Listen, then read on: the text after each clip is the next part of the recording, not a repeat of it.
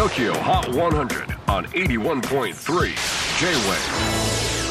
クリス・ベプラーです。J-WAVE ポッドキャスティング TOKYO HOT 100、えー、ここでは今週チャートにしている曲の中からおすすめの一曲をチェックしていきます。今日ピックアップするのは47位初登場。大見正人夜風。今年のフジロックにも出演するなど注目の新人シンガーソングライターの大見正人。本日リリースされたファーストアルバム「表彰の庭で」からの一曲です。現在25歳愛知県出身。楽器を初めて持ったのは中学生ぐらいの時で父親が持っていたアコースティックギターで練習を始めでそこから1曲目を弾けるようになったのは2年後だったそうです。なかなかしぶとい諦めない男ですね。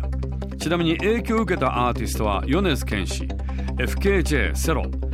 そして新曲「夜風」について聞いたところこんな答えが返ってきました。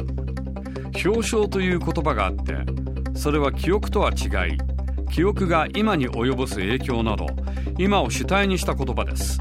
幼い頃思い出せないほどの頃を反芻する時期があってそこに落ちていた無邪気さ自分の根幹を再定義するような親譲りの優しさについての楽曲です。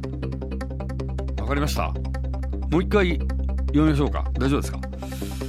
まあ何はともあれとても深い意味があるようですね。